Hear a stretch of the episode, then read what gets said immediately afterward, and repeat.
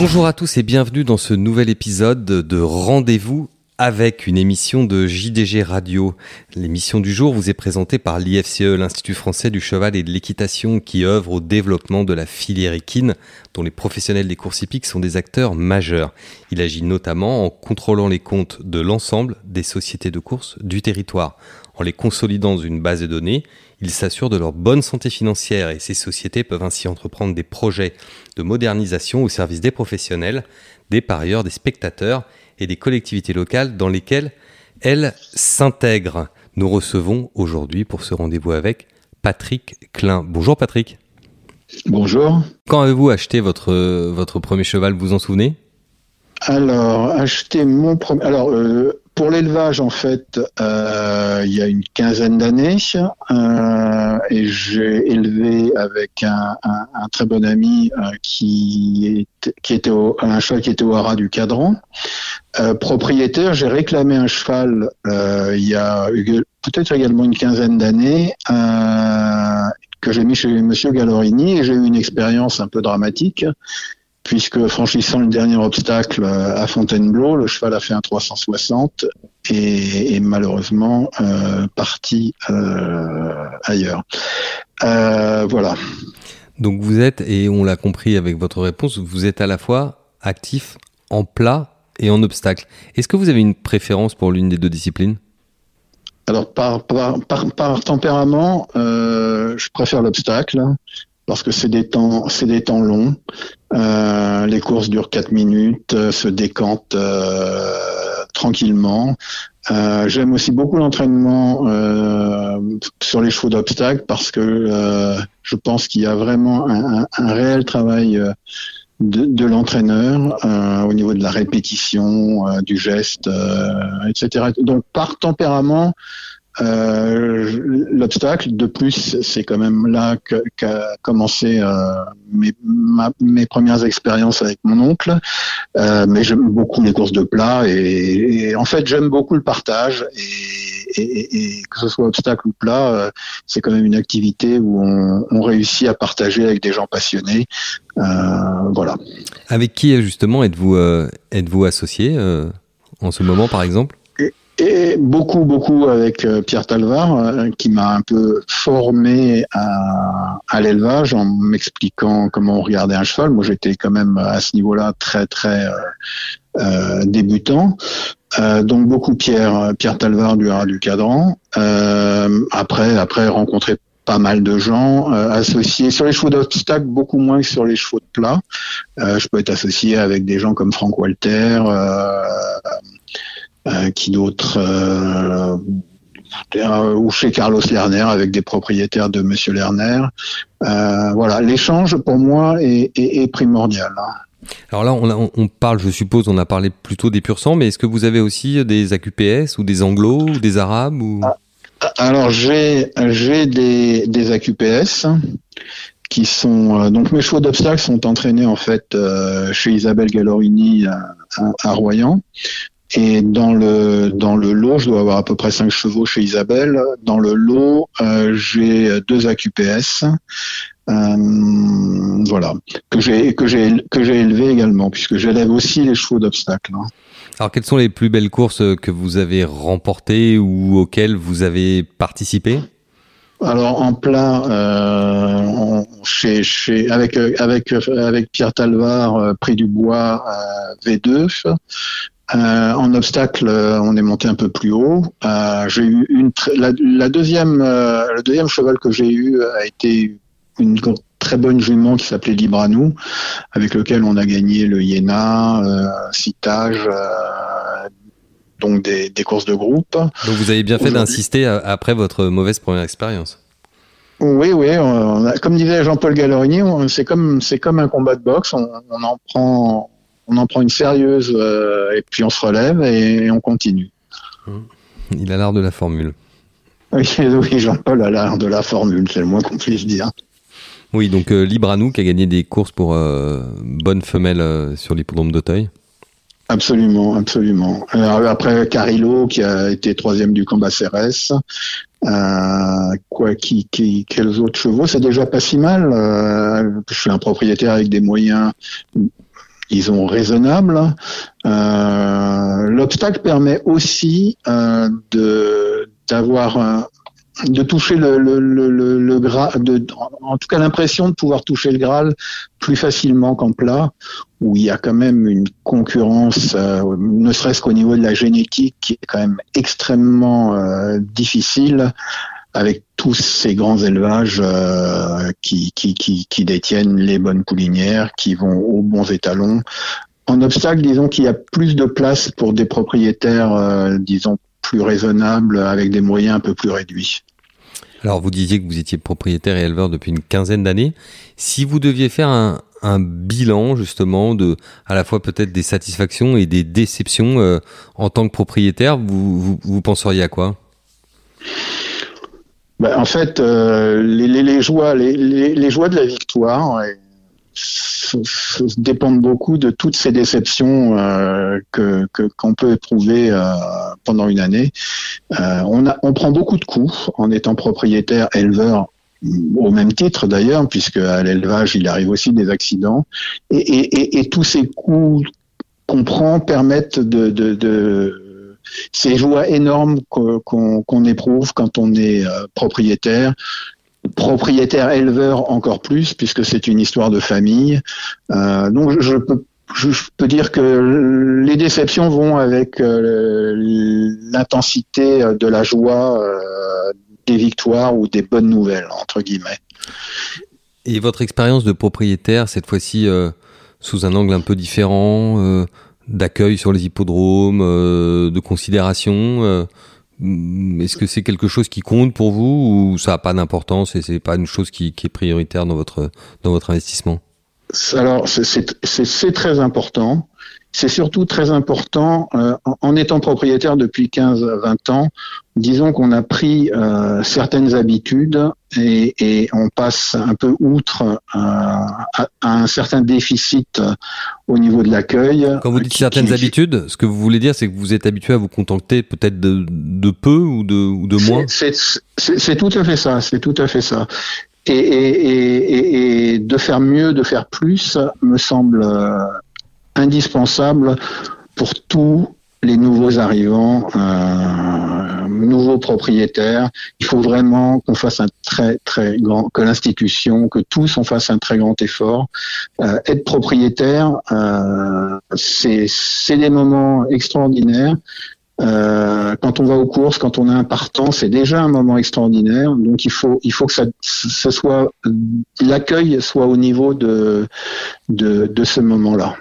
Alors vous avez parlé de l'institution et vous avez dit peut-être un lapsus, mais vous avez dit nous, euh, parce qu'on va le dire à nos auditeurs. On va le dire à nos auditeurs. Vous êtes également membre du, du comité de, de France Gallo.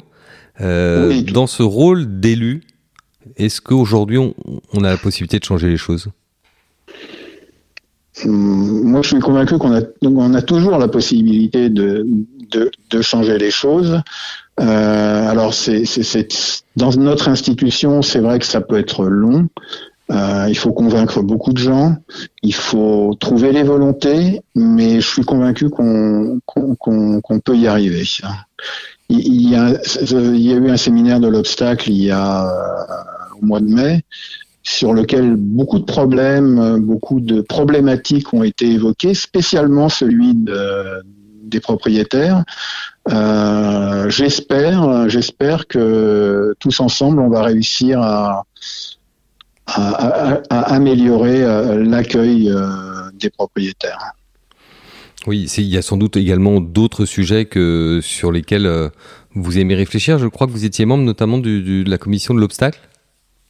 Oui, oui, bien sûr, je, je suis membre du Conseil de l'obstacle. Conseil de l'obstacle, pardon.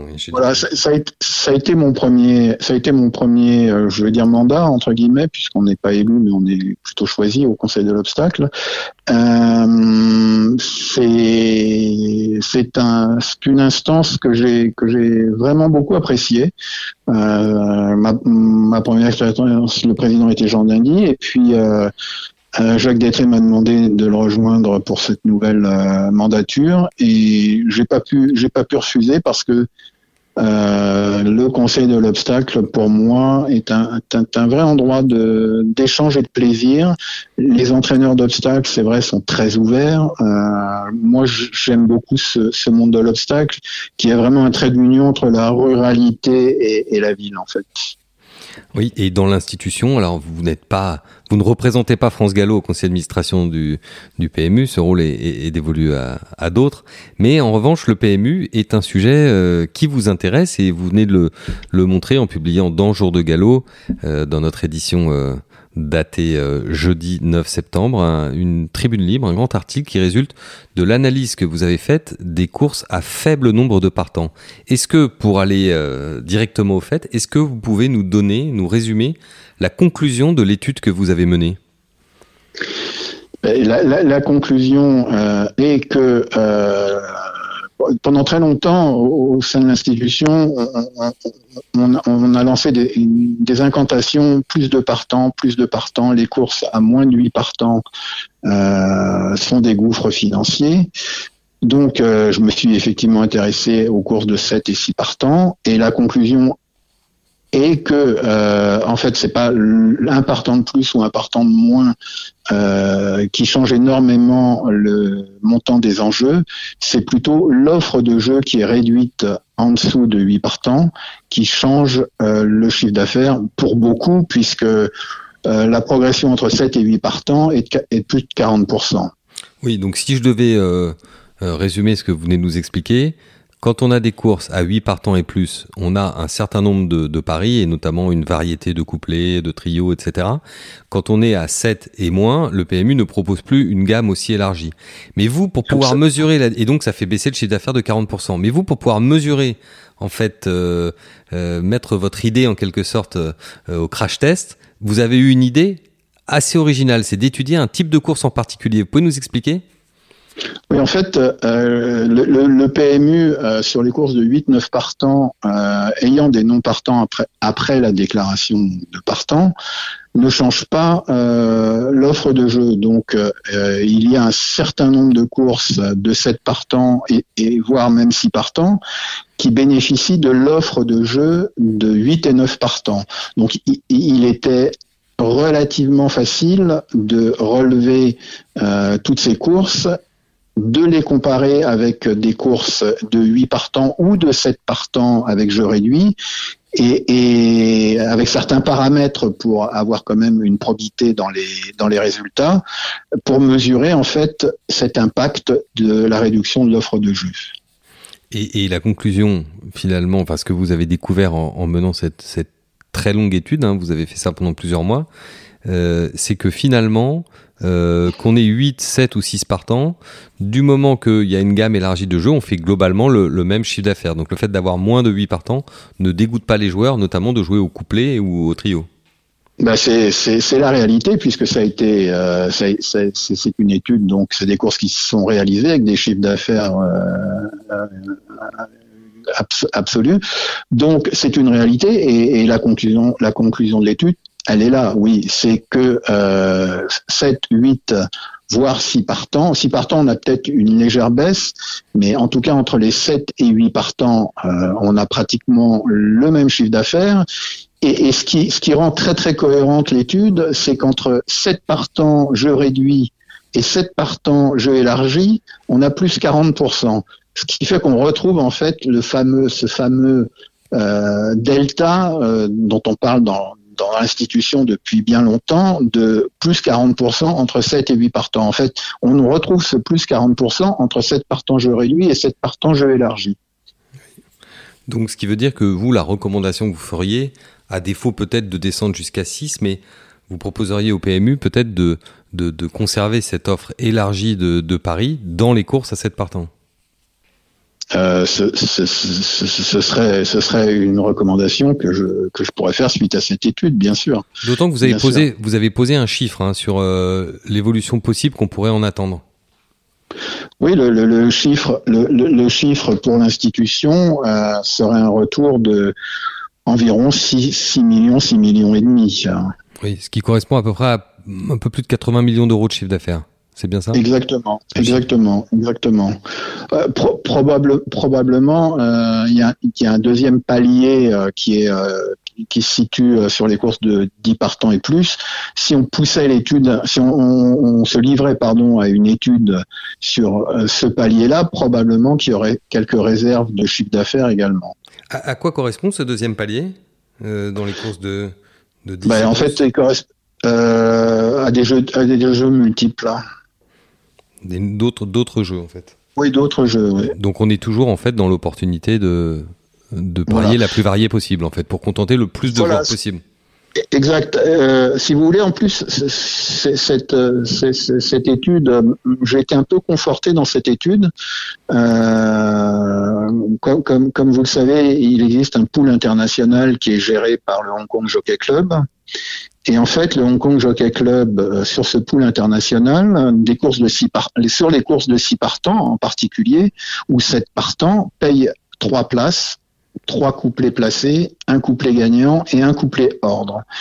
Et, ce qui est assez, ce qui est assez euh, amusant, c'est que le PMU participe euh, quelquefois donc euh, à, ces, à, ce pool international. Et euh, alors je ne sais plus si c'est sur le réseau Endure ou sur le online. Je crois que sur ce, le réseau Endure, il paye trois places, trois couplets, alors que sur le online, puisqu'on reste sur les règles euh, du PMU type sur les jeux français, il ne paye que deux places et trois. Donc en fait, c'est pas c'est des choses qui se font à l'étranger. Mais est-ce que le risque, par exemple, de payer trois places dans une course à six partants, c'est pas que les, les rapports placés soient faméliques? Est-ce que ça, c'est pas quelque chose qui peut, euh, qui peut un peu euh, rebuter bah, les, joueurs?